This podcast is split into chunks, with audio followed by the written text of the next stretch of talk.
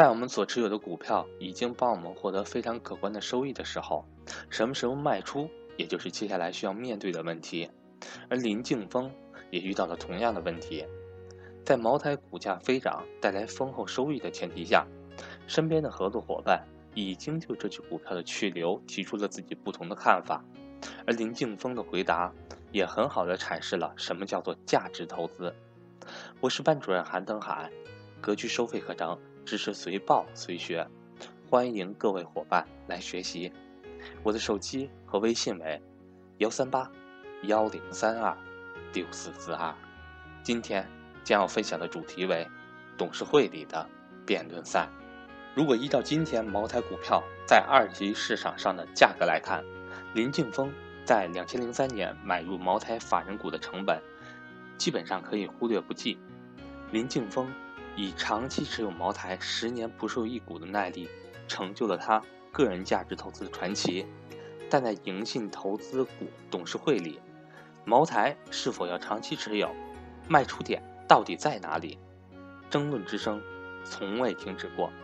林敬峰说：“关于卖不卖出茅台，过去五年中几乎每次召开董事会，他都要和董事们辩论一番。”林敬峰。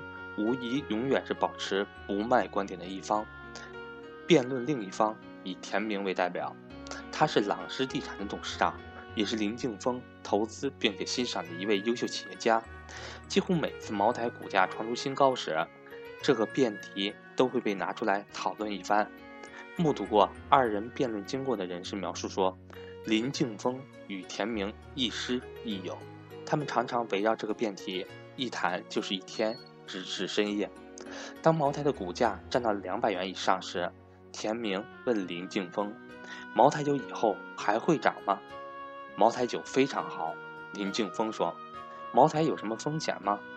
田明继续提问：“我没看出有什么风险。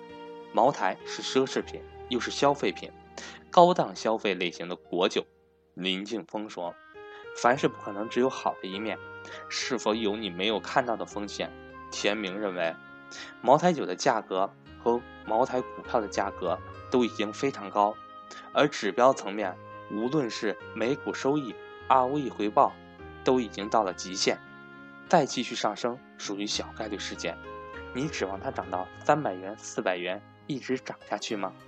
田明后来在接受我们访问时，以一个比喻来阐述他的观点，比如一块玉石。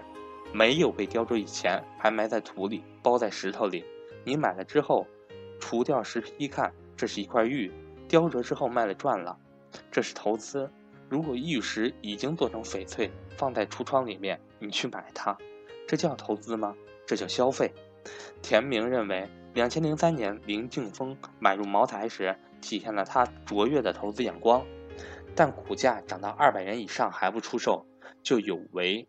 投资的初衷了，在田明看来，林敬峰对于茅台已经超越了投资的范畴，有种类似企业家对企业这样的感情在里面。林敬峰是一个恪守安全边际的投资人，他赞同田明所说的二百元以上的茅台可能不是一个很好的投资品，但从茅台股票持有人来说，他在这个价位也同样不会出售。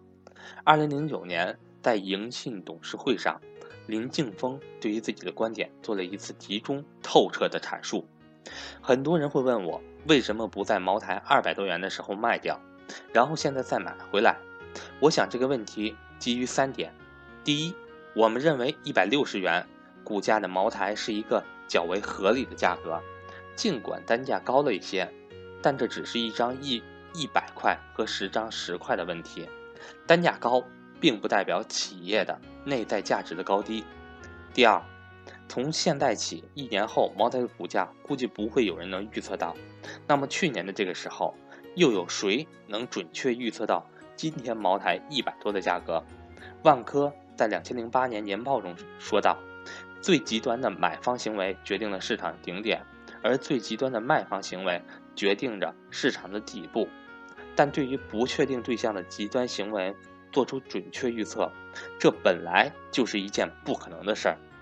换个说法，假设我们现在按照那种觉得股价高或者获利甚丰就该了结的逻辑来处理我们手上的项目的话，我们茅台的持股成本约为两元。根据这种逻辑，我们肯定不是四元就是八元把它卖掉了，而且绝对不会等到十六元。正因为我们不是这种处理方式，所以我们二百多元也没有卖。说一样东西贵，是要看相对于什么东西贵。相对于其他公司的股价贵，或者说相对于买入成本贵，我们概不考虑。我们只考虑相对于企业的内在价值是否太贵。我们的投资理念就是我们不会因为已经获利而轻易的卖掉价格还算合理的好企业的股权。第三。茅台是一家公认的优秀企业，在为我们的下属企业提供授信担保的时候，“茅台”两个字是一块金字招牌。林劲峰是这样想的，也是这样做的。实际上，在之后2013年的白酒行业寒冬里，他不但没有抛售一股茅台，甚至还波段买入了一些，这又是另一段故事了。